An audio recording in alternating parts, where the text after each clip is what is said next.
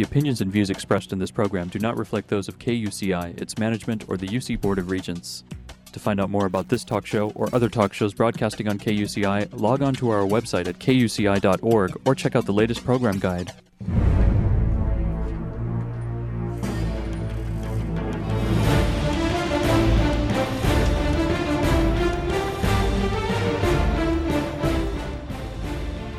You're listening to KUCI 88.9 FM in Irvine and KUCI.org on the web.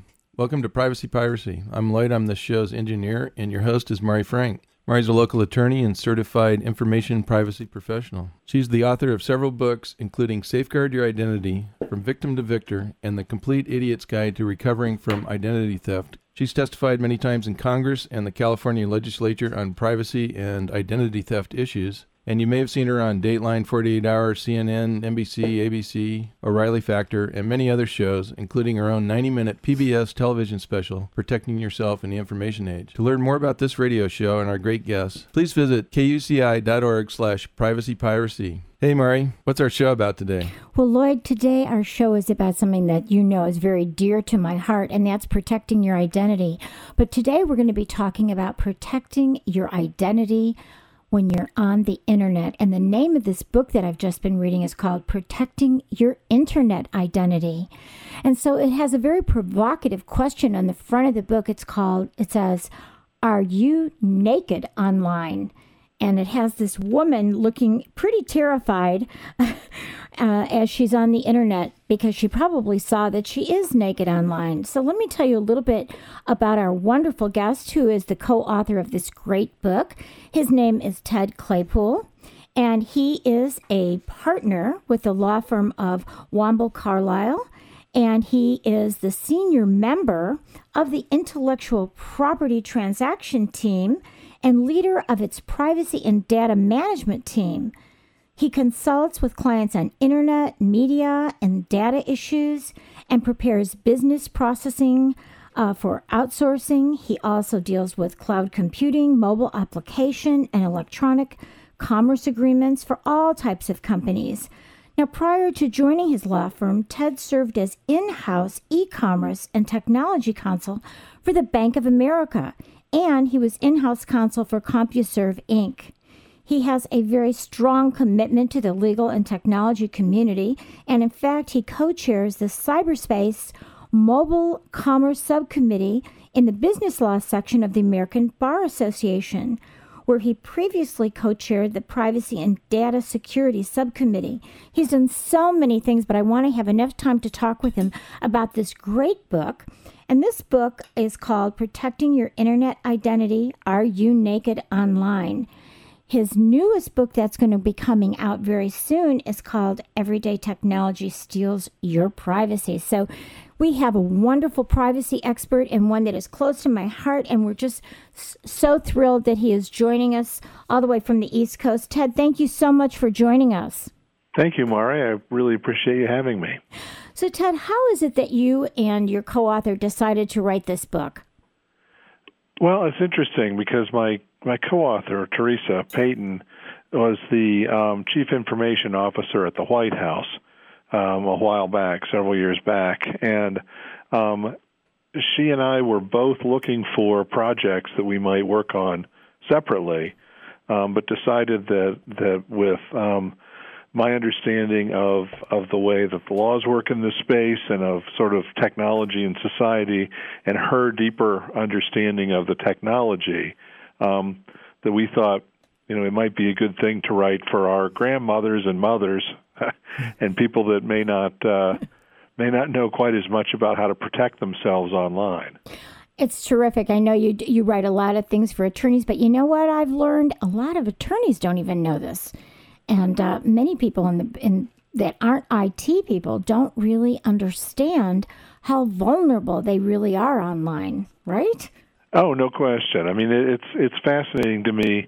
Um, the people that are highly sophisticated in many ways won't, um, you know, have no idea that that what they're doing whenever they write something online is a, a publication. Yes. I mean, one of the one of the stories we talk about in the book is is a perfect example of that. When uh, Britain named a new spy master, a new uh, head of MI6. Um, it turned out that his wife had a Facebook page, and you could find out where he or she were at any given moment, where their kids were, what their you know interests were, where they vacationed, who their friends were. You know, I mean, that's not the kind of stuff that, in, if you're in his position, you want to be publishing so the whole world can see. But they were.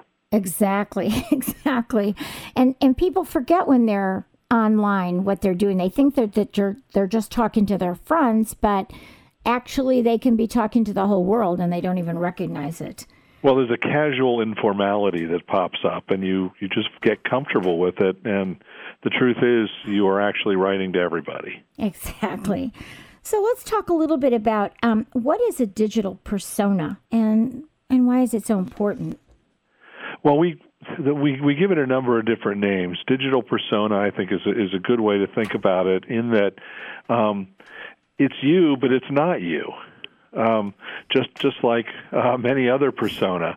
Um, in this case, it is the you that people find by looking online um, and Googling you and finding out other information that's out there about you. It may be various pictures. Um, it may be all the things that you're saying about yourself, but it may be things that friends are saying, and maybe times you've got in the newspaper um, that that have popped up online. Um, it is just simply all of those, the collection of all of the things that are about you online. Exactly, and you know, young people forget about that when they're looking for a job that anybody can look. You know, if they don't really close their their Facebook page or they're not really careful about what they put up there, you know, these drunken pictures, and uh, they could end up not even getting a job. Isn't that true? Oh, absolutely. And part of the issue is it's easier to be careful about your own stuff. Um, but, you know, if you're in a group, if you're in a fraternity or sorority in college, if you're in, you know, a big group of friends in grad school, you know, it's quite probable that there are pictures up about you showing you in social situations that and, and by that I can mean drinking or as Michael Phelps found um right. you know using a bong in a certain situation um and he lost a number of endorsements because of that. And he didn't take that picture. Somebody else took that picture and they posted it and they um and, and they noted that it was him in the picture. And that's that's one of the big issues is it's not just the things you are putting out there, but you know there are literally more than a million pictures a day going up on Facebook yes. every day and videos too videos and and all sorts of things and i mean i'm i'm lucky in a way mari because i'm old and i think back of some of the pictures that were taken of me in college um, particularly the one Batman costume I'm thinking about. But I'm glad that those don't exist anymore. But but if you're growing up now, if you're in in this day and age, you're a, a essentially a digital native who's always grown up with the uh, with the computer and the internet. Um, there's really no escaping it. So there, there's stuff out there about you um, that. Uh, that you didn't put out there. And when people see it, that's what they think about. You know, that's who they think you are. That's your persona to them. And you know, Ted, it could even happen to us. Let's say we're at a, you know a conference, a privacy conference, and we happen yep. to talk to somebody, and the, we don't even really know them that well. We're talking to them, and then they put up uh, that picture that makes it look like we're good buddies, and maybe there's someone we wouldn't want to be associated with. You know, Absolutely. And, well, and and so take it, could, one step further, Mari. Yeah, I mean, yeah. it's perfectly appropriate if if you know uh, you and your loved one go to the beach for a week this summer. Um, that you're there in in a bathing suit because that's what you're there in at the beach. Exactly. On the other hand, if there are a bunch of pictures of you up on the web in bathing suits, that may hinder your professionalism Yes. Um, or the way that judges look at you if you go to argue in court. Exactly. And remember, there was that whole issue with Kozinski. Remember the, the federal judge? There was stuff up on the internet that made him look bad, but it was really his family. So even Absolutely. federal judges, I mean, we see this with everyone. I mean, is there ever going to be any forgetting of this kind of stuff? I mean, where are we going with all this? Because so much of this can happen, like you said, beyond our control. Even if you don't have a Facebook page, you can be all over the internet in a YouTube or in somebody else's Facebook. What do you do about that? Well, and there are there are common places you would be. I mean, that's one of the things that we talk about in our book. Mm-hmm. You know, if you've ever been arrested, um, it's likely that you're on the internet. Right. Um, you know, if you uh, you know if you've joined certain organizations, they put everybody's name on the internet. I mean, there's there's a lot of pieces of your life that will work their way on there that really have nothing to do with with you. And there are some things you can do about it. Now, we don't have what the French would like because they have talked for a long time about having the the right to be forgotten. Right. And and there is no such right, as you well know, um, at least in the United States, to remove everything uh, from the net. But um, there are things you can do to clean clean yourself up, clean up that internet persona, and uh, and make it look the way you want it to look. Right. So let's talk a little bit about that. You know, I know I had these guys on uh, the CEO of um, Reputation Defender. I think now they just call themselves Reputation now, but I've had a couple of the people. I had the CEO and I had the general counsel, and we talked about how you, you know, you really can't erase everything. You can only create new stuff that buries the old stuff. You can't really get rid of it forever. So, well, it depends. There's some there's some that you can, and there's some that you can't. And but but you also have to keep in mind that some of that is is out there forever. I mean, I think that you know my co-author frequently says, you know that that digital means forever. Well, sometimes it does, sometimes it doesn't. Um, but keep in mind that, for example, all um, public Twitter tweets yes, are being saved by the Library of Congress. right. So all of that is being saved, and there's uh, there's there's a uh, um, interesting site that's based out of San Francisco called the Internet Archive, um, which is also known to insiders as the Wayback Machine, because it it allows you to. Uh, um, to go back and see what somebody's website looked like in 2003.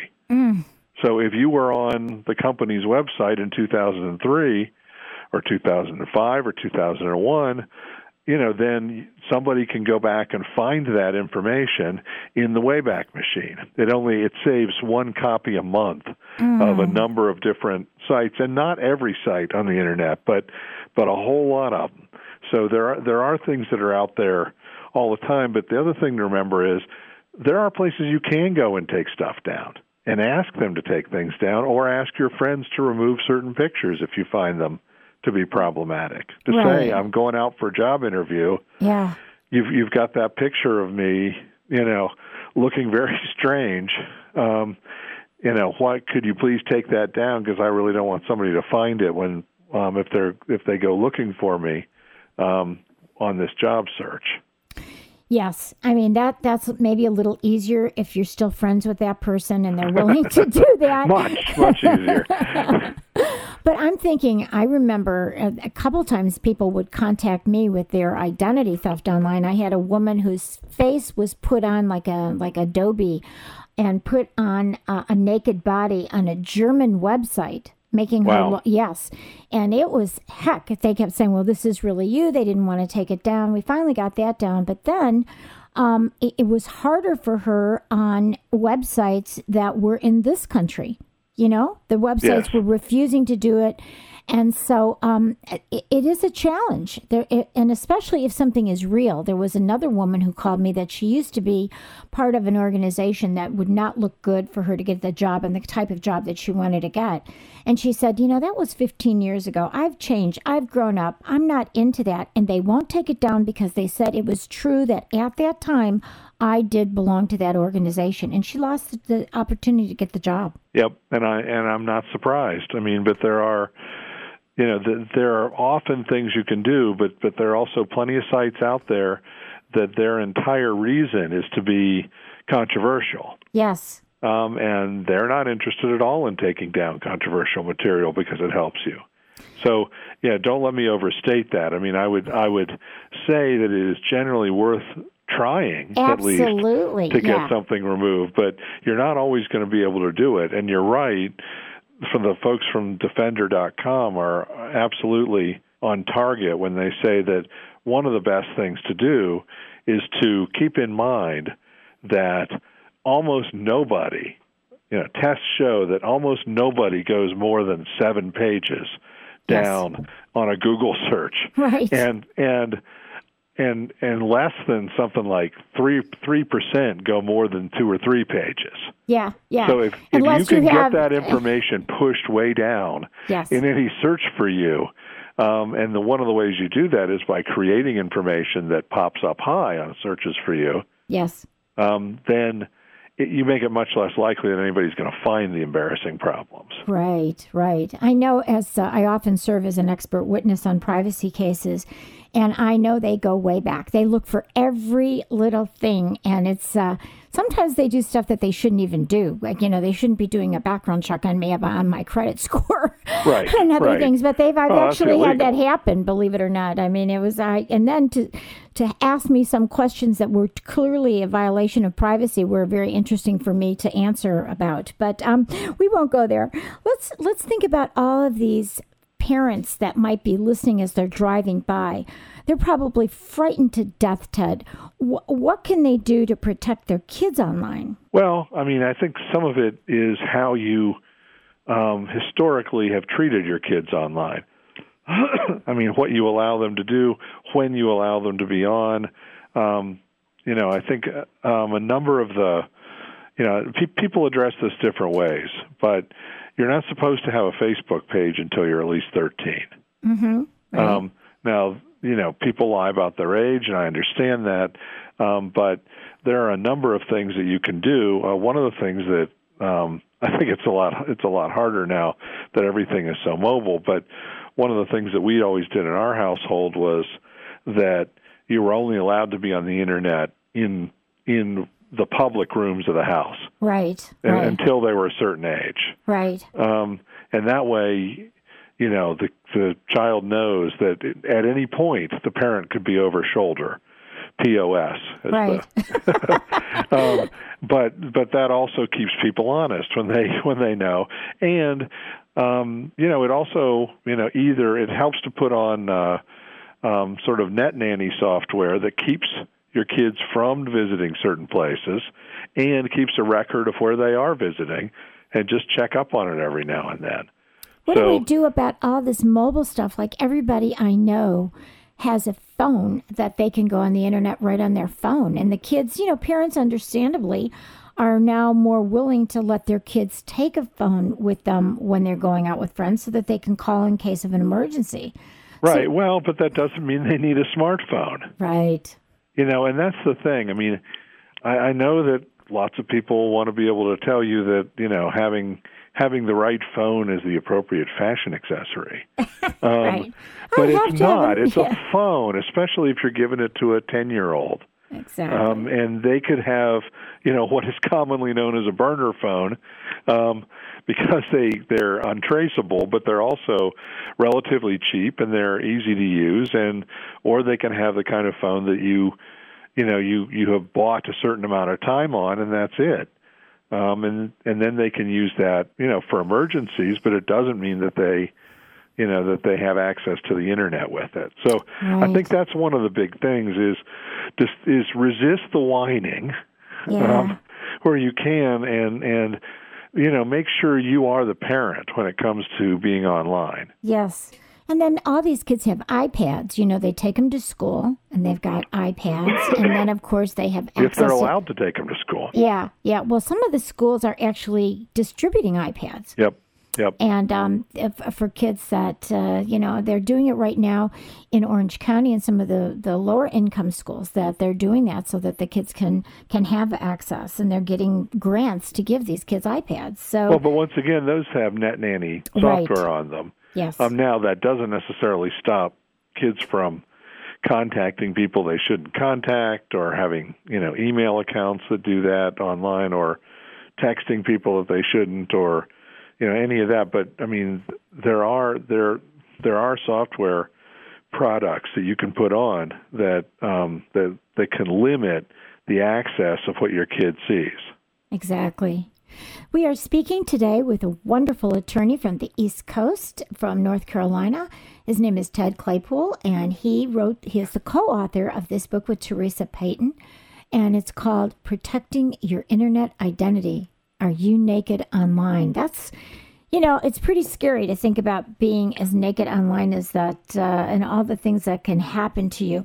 Is there any way at all, Ted, for us to be anonymous online? Well, the, yes, actually, there are a number of ways. Although, Maria, you'll find this interesting. I I, I thought it was uh, fascinating that one of the interesting things that came out of uh, of the uh, Edward Snowden releases um, were was a statement that the uh, um, the NSA is much more likely to be looking at you if they know you're using an anonymizer or or some sort of a you know some sort of a uh, tool. Right. You're suspicious. that makes your it makes it look like you're coming in from someplace else or that makes you more anonymous. So right that makes that obviously it piques the attention of uh, apparently of the National Security Agency and then probably the FBI and anybody else that's looking. Um, so then you look it, a lot more suspicious because it looks like you're trying to hide something, right? Exactly, exactly. Because there's there are certain uh, several sets of types of people that use those things, and fortunately or unfortunately, one one of them is uh, criminals and and terrorists and other people that want to keep their their information as secret as possible. And so law enforcement looks precisely to those things. So if you're using them, it's not you know you're you you are not necessarily going to be thought of as a criminal, but you're jumping into the pool with them. Right. So um, they're going to look at you. They're going to look at you more carefully.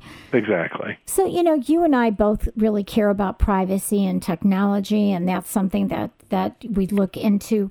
And we hear some people say, "Oh, there is no such thing as privacy anymore." And you know, when you were talking about the NSA collecting everything, and before that, there was that quote total information awareness and yep. and uh, Big Brother watching us everywhere we go. so, um, is there such a thing, and do we have a right of privacy? Very interesting question. Um, I think some of it depends on where you are.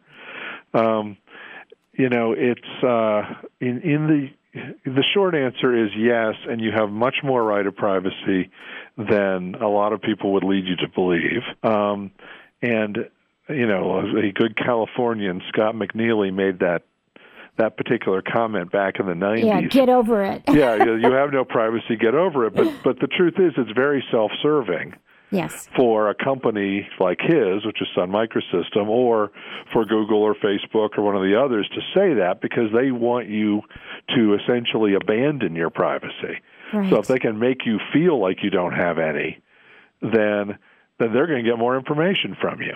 Yes. Um, so when you know, I, I always take it a, with a grain of salt when a tech executive says something like that. Get um, over it, yeah. But but remember when um, you know Facebook when what's his name uh, Mark Zuckerberg got married and then he didn't want all his pictures up. You know, it's okay for everybody else to reveal their privacy, but he was upset that his wedding pictures were up. Remember that? No, highly ironic, isn't it? I mean, yeah, yeah. They and and and that it it's true for I, I've also heard that about Sergey Brin as well um, with Google is that yeah. you know he gets frustrated with people who are trying to assert their privacy, yet he wants his as well. Right, right. Um, but but that's the I mean the short answer to your question is there are a number of areas within the United States laws that do protect your information. They, but they tend to be within specific types of information. Right. Um, so they protect healthcare information. They protect information about children. They protect certain of your financial information. Right. Um, but that doesn't include everything. And in other countries, I mean, like the European Union and Canada and Mexico and other places, um, other a number of other industrialized countries, right? Um, your Australia, privacy yeah. is considered a human right, right? Um, that that you only can can choose to give up, um, and people can't just take your information and run with it. And one of the interesting things, Mari, that that uh, we hear is that you know you know how how people always say that oh the younger people right now don't care about their privacy at all.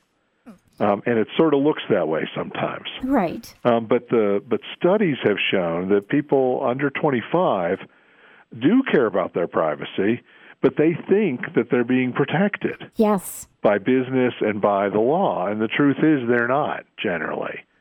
I think, and that's really true. I think what happens is they're so excited because because I have kids, you know, that are just mm-hmm. about that age, and I know that they get so excited by all the new stuff the technology. And they feel so empowered that they can you know communicate with people all over the world. They can see what they want. They can compare prices.